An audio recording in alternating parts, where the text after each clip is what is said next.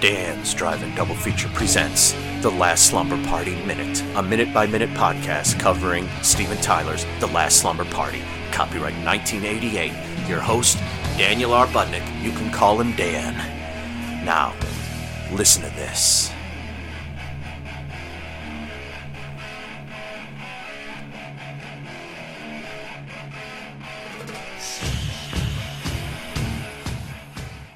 Episode 43, minute 43. It's Dan, everybody.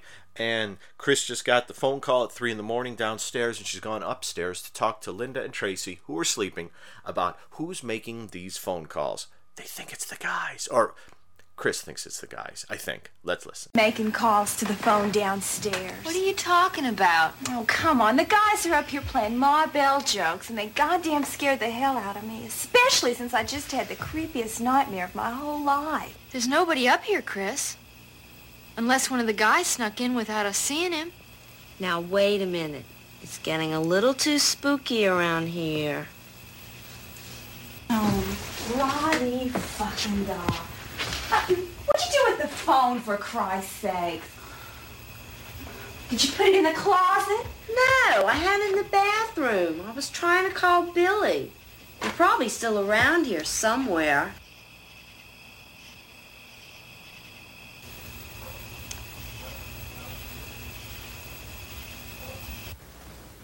Oh, wouldn't we be the lucky ones? What's this? Telephones? Stereo te- Huh. So how many how many lines are there in this house? Stereo telephones because there are two telephones on the bathroom sink which means they were they were making calls simultaneously. Uh, so is one of those the then why didn't they hear the phone when it rang earlier? How many phone lines are there in this house? So we got the one downstairs, which I just thought was downstairs. Linda's got one. Her parents have one.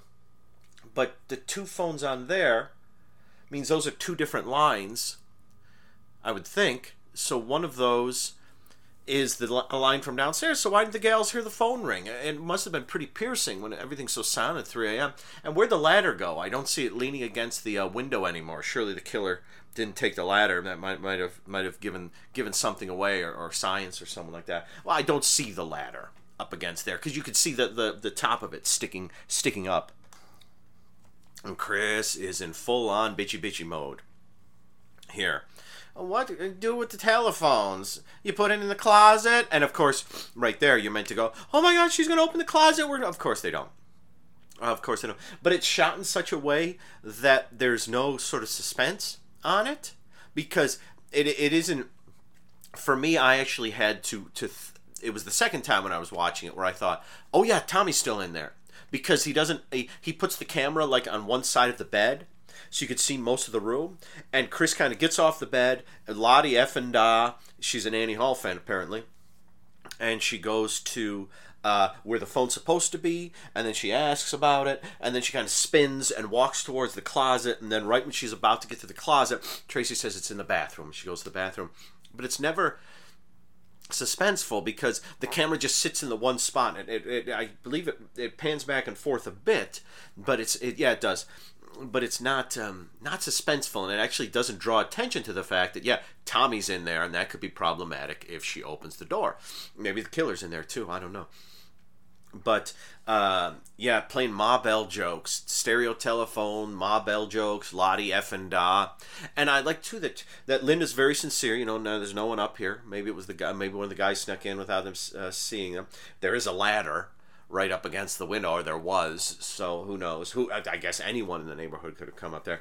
I do like how Tracy's got a line in sort of this uh, snarky kind of. Um, uh, things are getting a little spooky around here, and she has a look on her face which is kind of like, ah, Chris, I'm picking on you. And um, I do like, yeah, that that that um, the the you know the person there who stands up, to, who can't stand up to Chris is Tracy. I don't know that Linda would know exactly what to do right there. But I think it's a, I think it's a super fun minute. Um, what else? What else? Uh, let's see. I think you see a Tom Selleck poster on the wall. I, th- I think that's Tom. I, I think you see it clearer later on. but I did see behind Linda. I thought, is that Tom Selleck? I saw, some mustache. I saw a good-looking guy and some mustache. So I thought that's probably that's probably Tom Selleck. Yeah. So I would say again, probably not 1988 then. 82, 84. I think um trying to remember when Magnum PI was at its highest in the ratings. I think it was around 82, 83, 83, 84. So that would make absolute sense. I guess something fun we can talk about here is um, there. This is a sadly not very well edited moment, but it does. It's an amusingly edited moment.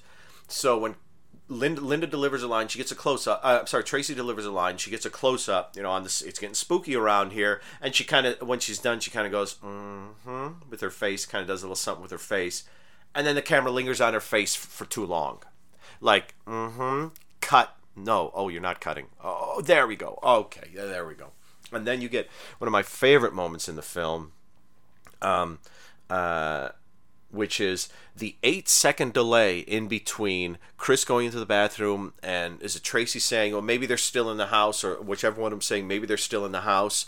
And there's an eight second pause before Chris responds. Wouldn't we be the lucky ones? In fact, it's so long before she responds. Is it took me a few viewings to figure out, as with the going towards the closet door, what was happening right there. Because uh, I, I think it's Tracy says it, then it cuts. Um, well, what happens is um, uh, the camera isn't on Tracy and Linda. It's it, it. You see Chris going in the bathroom. Tracy says the line. The camera pans over to Tracy and Linda. They look at one another, kind of shrug, and then look forward. There's a bit of a pause. It's a little too long. Then it cuts to Chris inside the bathroom, and it is very filmic looking, and it is very hazy, uh, hazy to the point that I would say almost out of focus. And and there and yeah and she goes up to the telephones and then she says wouldn't we be the lucky ones? And like i said it took me a long time to figure out that those two lines were connected. That one and then eight seconds later the other one. I don't know why it takes her eight seconds to do that. That just seems strange but it does take eight seconds for her to do that and i love every moment of it. Mm. so we got the stereo telephones there. Chris is getting ready to I, I, she's so she's really going to call tommy at three in the morning I mean, you would think maybe now's the time to just um, say screw it and just go to bed. I don't know. I mean, I mean, yeah. I mean, if it's if it's June, I mean, it's three o'clock. Now I don't know what it is there, but but I do know like here around this time in June, say at the, the very start of summer, mid to late June, uh, the sun is pretty much poking its head up uh, like five thirty. So the sun's going to be up in a. Pardon me, George the dog is digging on the floor here. The sun is going to be up in about two and a half hours, maybe even less. I don't know how how soon it rises. There, it could be up at five for all I know. There, so the sun is not too far off. So why not just call it a day?